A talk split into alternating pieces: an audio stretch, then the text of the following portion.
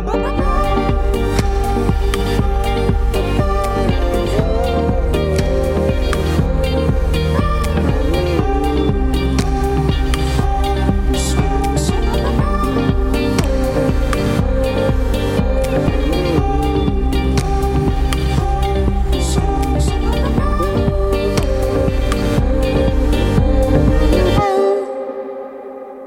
Aujourd'hui, dans la Méridienne, on accueillera Jules pour sa toute première chronique sur le sport et ses enjeux sociaux.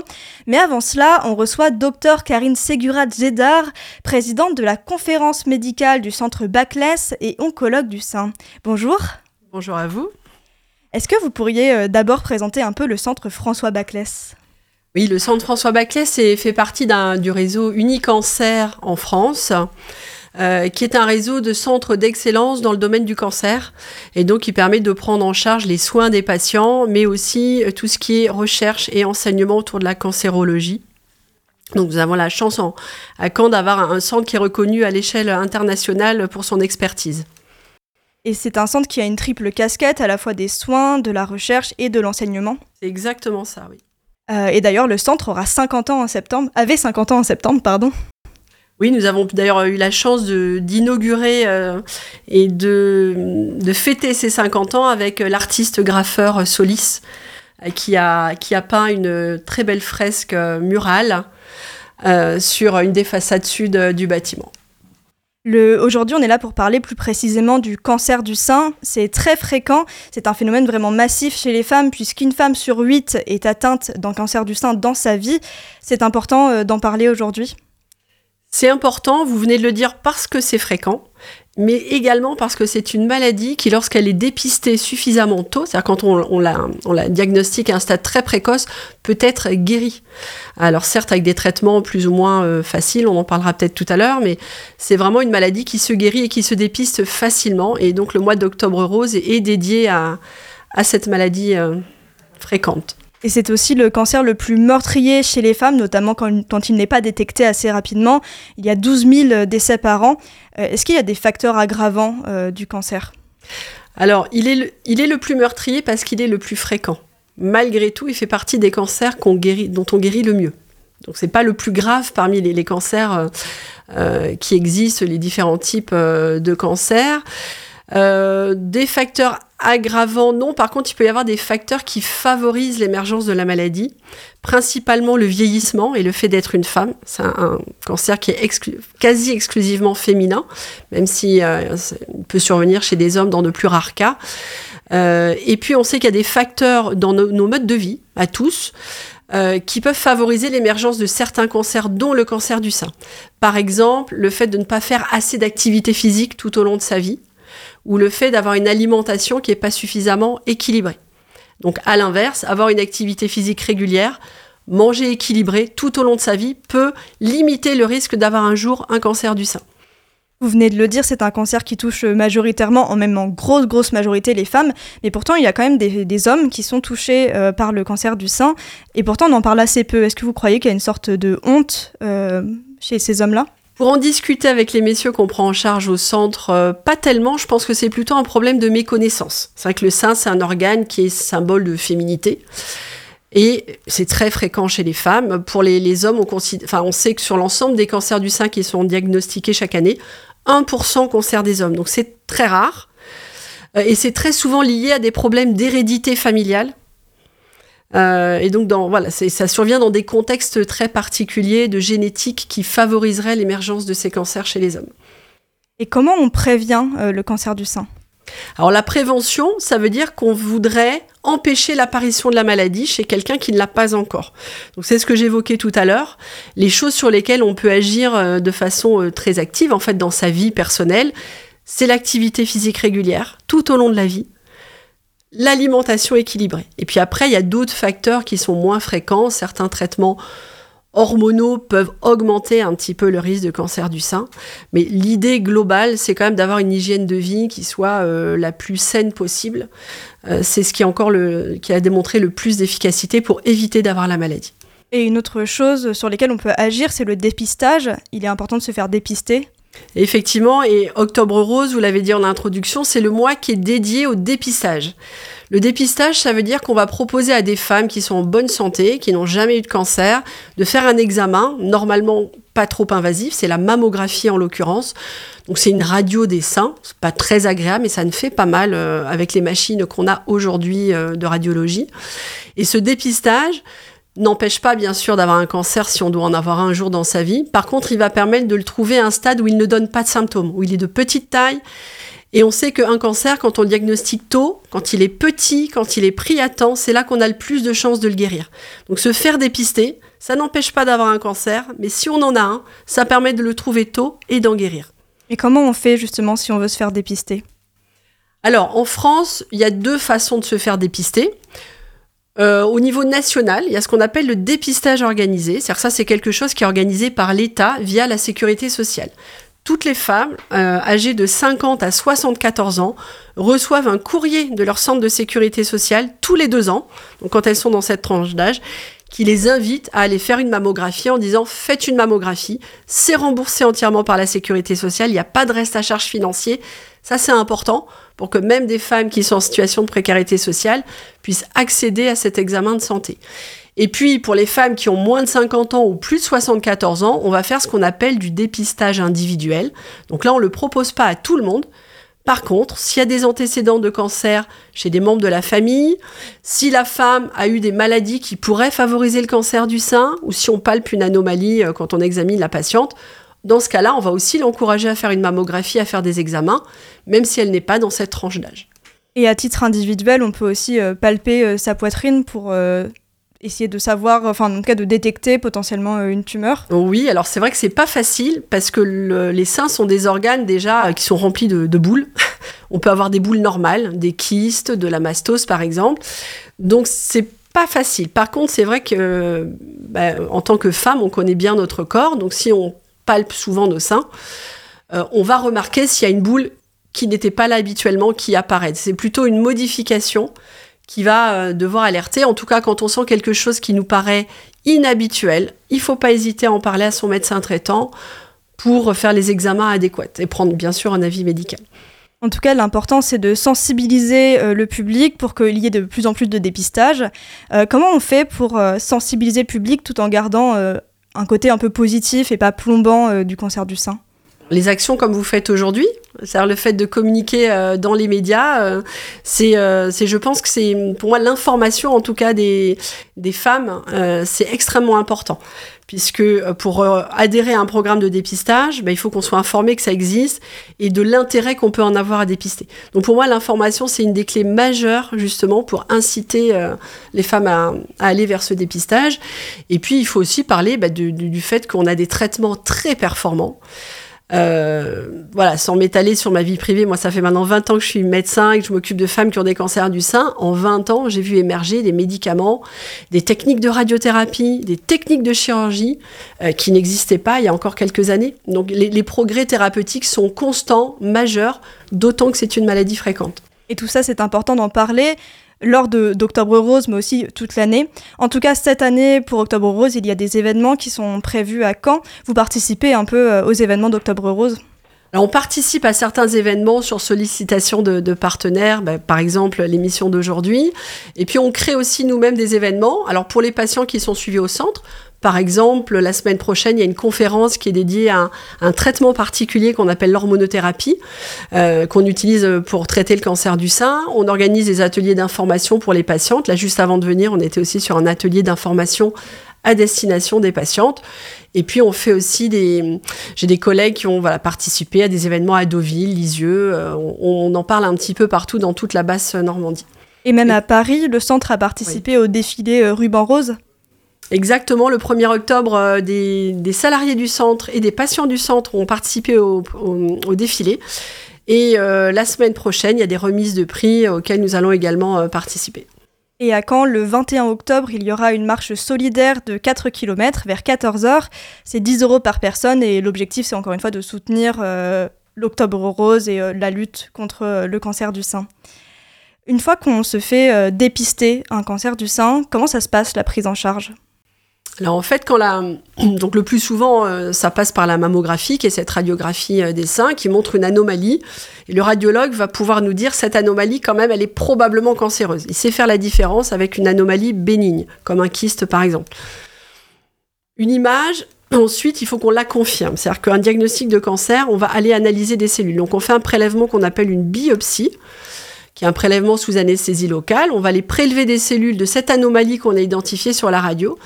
Et ces cellules, elles vont être analysées au laboratoire par des médecins qu'on appelle des anatomopathologistes, dont le métier est d'étudier les cellules. Et là, ils vont nous dire oui, il y a des cellules cancéreuses, c'est un cancer du sein, ou bien non, c'est quelque chose de bénin. Et du moment où on a le diagnostic, euh, ces, ces, mêmes médecins nous donnent aussi des éléments de quel type de cancer du sein il s'agit, parce qu'en réalité, il y a plusieurs types de cancer du sein avec des anomalies moléculaires différentes d'une femme à l'autre. Et tous les traitements vont être adaptés à ces anomalies moléculaires. Vous le disiez tout à l'heure, il y a plusieurs traitements euh, différents. Est-ce que vous pourriez euh, peut-être nous en parler un petit peu, même euh, assez rapidement? Bien sûr, oui. Alors de façon très synthétique, on va dire qu'il y a des traitements qui, vont qui sont locaux. Par exemple, la chirurgie. Quand on diagnostique un cancer du sein, le plus souvent, du moment où ce cancer est bien localisé dans le sein, on opère, on enlève la tumeur dans le sein.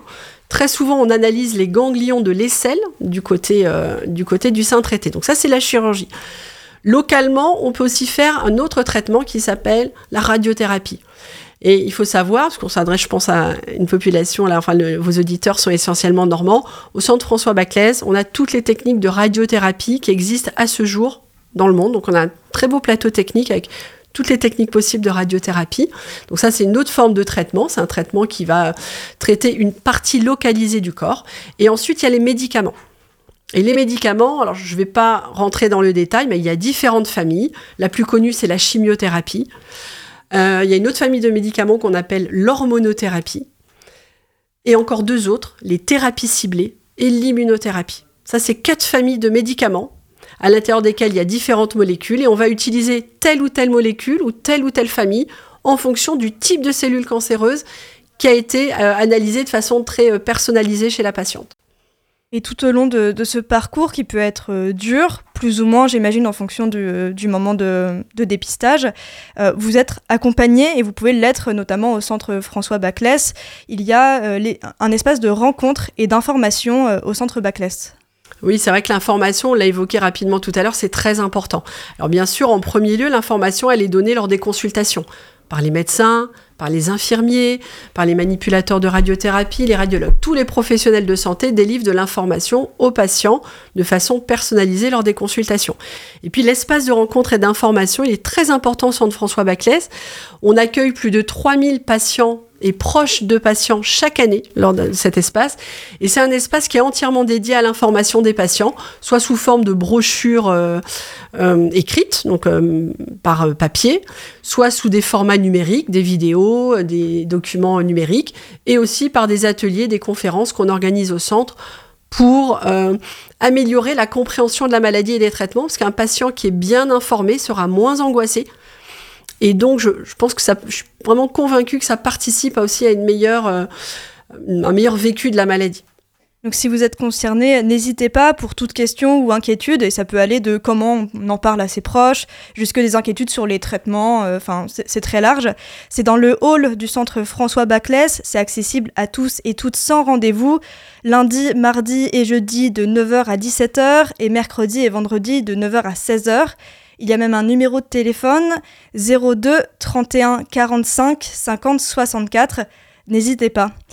J'ai cru comprendre aussi que dans cet espace de rencontre et d'information, euh, il y avait euh, les perruques du cœur. Est-ce que vous pouvez nous expliquer un petit peu ce que c'est? Oui, alors les perruques du cœur, c'est euh, un très beau projet, je le dis d'autant plus facilement que c'était pas du tout mon idée. Ça existe maintenant depuis plusieurs années. L'idée c'est que quand les patients ont de la chimiothérapie, dans certains cas, euh, elles perdent leurs cheveux à cause de cette chimiothérapie, alors de façon transitoire, c'est-à-dire quand on arrête le traitement, les cheveux repoussent, mais ça veut dire que pendant quelques mois, la patiente va se retrouver sans cheveux. Et ça, c'est quelque chose qui est difficile, c'est pas douloureux physiquement, euh, mais c'est quelque chose qu'on peut imaginer qui psychologiquement est difficile. Et l'achat d'une perruque est en partie remboursé par la sécurité sociale, mais pas entièrement. Ce qui fait que des patients qui se retrouvent parfois dans des situations précaires ou qui ont peu de moyens financiers n'ont pas toujours la possibilité d'acheter une prothèse capillaire. Les perruques du cœur, ça a été financé au départ grâce au don de la Roche en Belle, qui est cette course euh, solidaire euh, féminine. Donc grâce au don de la Roche en Belle, nous avons pu acheter, nous continuons à acheter régulièrement différents types de perruques pour pouvoir les prêter donc gracieusement aux patientes qui sont en difficulté financière. quand les patientes ont leurs cheveux qui repoussent, elles nous rapportent la perruque il faut aussi rendre hommage euh, à, notre, à notre collègue euh, coiffeur qui se trouve à Wistreham, qui s'appelle Fabien, qui entretient gratuitement, donc qui nettoie, qui entretient gratuitement les perruques, parce qu'on sait qu'une perruque peut servir à deux ou trois personnes. Bon, après, il faut la, la, jeter et la changer. Mais on a aussi voilà, cet entretien qui est fait par un professionnel euh, de la coiffure à titre bénévole. Et pour les personnes concernées, comment est-ce qu'on peut bénéficier de, d'une perruque? Alors, toujours en s'adressant à l'espace de rencontre et d'information du centre dont vous venez de donner les, coordonnées, je peux rappeler le téléphone, le 02 31 45 50 64, en s'adressant à l'ERI, donc ERI, euh, e voilà, espace rencontre information, sur, euh, sur simple demande, euh, on va pouvoir trouver, essayer de trouver la, la, prothèse capillaire qui convient le mieux aux patients. Et bien sûr, après le cancer, le suivi ne s'arrête pas. Comment ça se passe après un cancer? Alors effectivement, quand les traitements sont terminés, il y a un suivi qui est recommandé. Ce qui est recommandé, c'est la palpation mammaire par un professionnel de santé, donc le médecin cancérologue, le gynécologue, le médecin traitant, tous les six mois. Donc deux fois par an, être examiné par un médecin au niveau des seins. Et une fois par an, faire des mammographies. Et ça, c'est euh, quasiment toute la vie, c'est-à-dire qu'il n'y a, pas de limitation de durée. Une fois qu'on a eu un cancer dans sa vie, c'est le suivi qui est recommandé pour dépister, même si ce n'est pas le cas le plus fréquent, une possible récidive. Eh bien, merci beaucoup, Karine Segurat-Zedar. Vous pouvez retrouver le centre François Baclès sur leur site internet baclès.fr. Il y a vraiment euh, beaucoup de ressources. Et n'hésitez pas non plus à aller à l'espace de rencontres et d'information. La méridienne, ça continue, mais avant cela, je vous propose une pause musicale avec Cafard de Louis.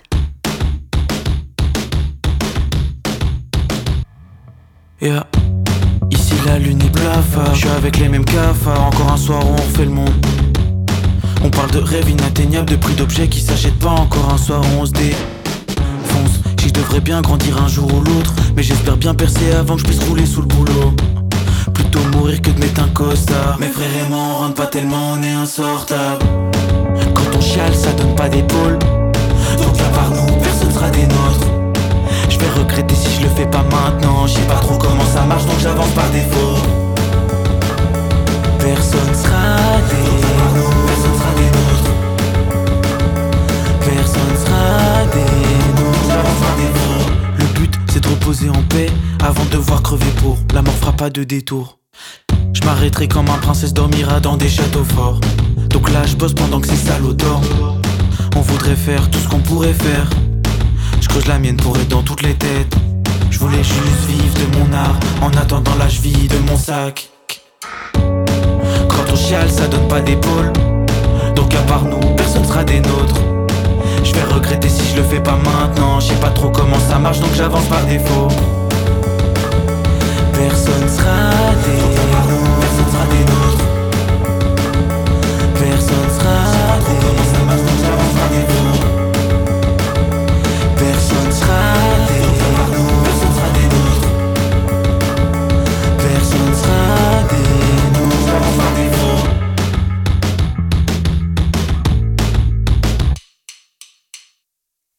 venez d'entendre Cafard de Louise sur Radio Phoenix et vous écoutez La Méridienne. Restez avec nous pour la première chronique de Jules qui viendra toutes les deux semaines nous parler des enjeux sociaux autour du sport. Aujourd'hui, Jules, tu nous parles même des Jeux Olympiques de Paris. Oui, en effet, du 26 juillet au 11 août prochain, la capitale française accueillera la 33e édition des JO. La dernière fois que Paris les avait accueillis, c'était il y a 100 ans, en 1924. Mais à 10 mois de l'ouverture, de nombreux débats naissent quant à l'organisation. Exactement, Johan. Entre les prix exorbitants des places pour assister à la cérémonie d'ouverture ou encore les conditions de travail d'ouvriers sans papier se disant exploités sur les chantiers, les polémiques s'enchaînent et questionnent l'opinion publique. Aujourd'hui, je voulais vous parler de la problématique des étudiants contraints de quitter leur logement Crous durant toute la période olympique. Et cette polémique, elle commence sur Twitter le 10 mai dernier. En effet, un internaute publie sur le réseau social la capture d'écran d'un mail qu'il a reçu du Crous de Versailles. Dans ce mail, on lui demande de quitter sa résidence au 30 juin 2024. La raison de ce départ précipité, le Crous compte loger les volontaires et partenaires mobilisés pour l'événement. Ce tweet, il a entraîné de nombreuses réactions, et le Crous a dû réagir face à cet emballement. Via un communiqué, il tente de rassurer en précisant que tous les étudiants souhaitant rester en Ile-de-France pourront être relogés, tout en les assurant de retrouver leur logement pour la rentrée de septembre 2024. Trois Crous sont concernés par ce projet, celui de Versailles, de Créteil et de Paris. Cela représente 3000 logements étudiants sur toute l'île de France.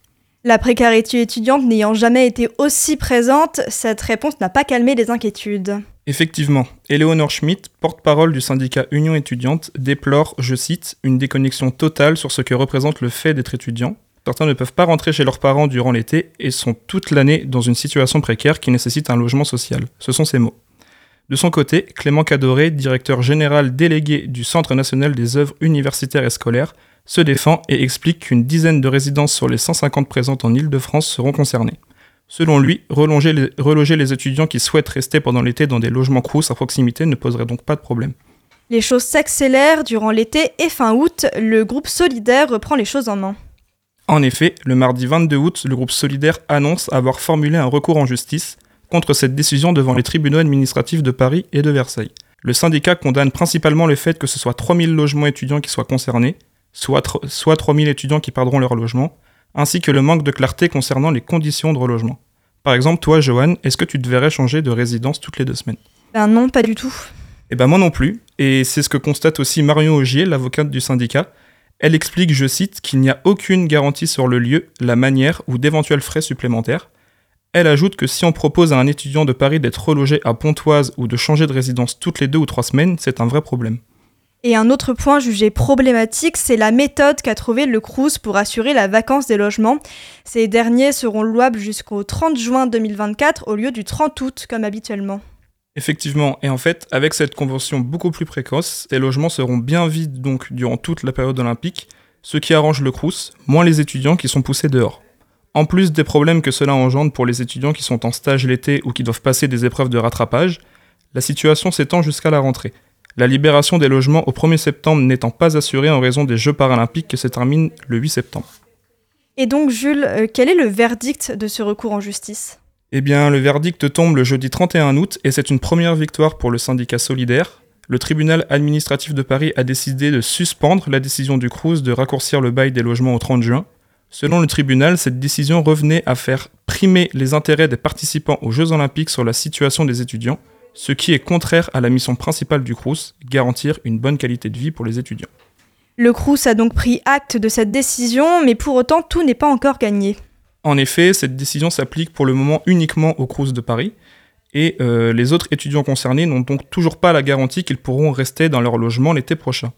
Pour le Crous de Versailles, un recours judiciaire a également été déposé et la décision du tribunal devrait être rendue courant octobre, Concernant Créteil, un collectif s'est formé au sein de l'académie et se charge de faire de la prévention envers les étudiants qui n'ont pas forcément conscience de la situation. Si la mobilisation actuelle ne suffit pas, il y aura un autre recours judiciaire, affaire à suivre dans les jours à venir. Merci beaucoup Jules, on aura la chance de te retrouver un jeudi sur deux dans la Méridienne. Vous écoutez la Méridienne sur Radio Phoenix. Dernière rubrique de l'émission aujourd'hui, ma recommandation du jour. Je vous conseille L'année du crabe, un roman graphique d'Alice Baguet, publié en 2015 chez Vraoum Éditions. On y suit un témoignage autobiographique de l'autrice qui nous parle de la découverte de son cancer à 19 ans. Et on a aussi une seconde recommandation aujourd'hui, c'est celle de Karine Segura Djedar, notre invitée de tout à l'heure. Elle vous recommande vivement d'aller voir l'exposition euh, aux rives de l'Orne qui se déroule tout le mois d'octobre et euh, la thématique c'est bien sûr le cancer du sein. La Méridienne, c'est terminé pour aujourd'hui. Merci encore à Karine Segura Djedar et au Centre François Baclès. Merci à Jules pour sa toute première chronique. Merci à Lucas à la technique. Et nous, on se revoit demain pour une nouvelle Méridienne. En attendant, vous pouvez retrouver Elvire pour l'actualité culturelle dans la belle antenne. Rendez-vous à 18h sur Radio Phoenix.